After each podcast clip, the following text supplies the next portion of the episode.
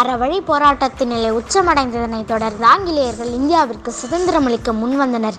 இந்தியாவிற்கான சுதந்திர அறிக்கையினை வெளியிட்டார் ஆங்கிலேய கவர்னர் ஜெனரல் மவுண்ட் பேட்டன் அதன்படி இந்தியா ஆகஸ்ட் பதினைந்து ஆயிரத்தி தொள்ளாயிரத்தி நாற்பத்தி ஏழாம் ஆண்டிலிருந்து ஆங்கிலேய ஆட்சியிலிருந்து விடுவிக்கப்பட்டு தனி சுதந்திர நாடாக இருக்கலாம் என்ற அந்த அறிக்கையில் இருந்தது இப்படி ஏராளமான தலைவர்களாலும் இயக்கங்களாலும் வழிநடத்தப்பட்ட சுதந்திர போராட்டத்தில் பல லட்சக்கணக்கான மக்களும் பங்கேற்று உயிர்களை இழந்து நீண்ட காலம் போராடி பெற்ற சுதந்திரம் இது.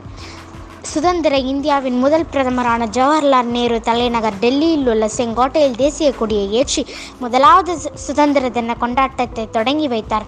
முப்படையில் நிலவுப்பு நடைபெறும். தாய் நாட்டினை அந்நியர்களின் பிடியிலிருந்து காப்பாற்றிய பாரத மண்ணில் ஒவ்வொரு இந்தியனும் சுதந்திர காற்றை சுவாசிக்க பாடுபட்ட தியாகிகளை நினைவு கூர்ந்து நன்றி செலுத்தும் அற்புத திருநாள் இது.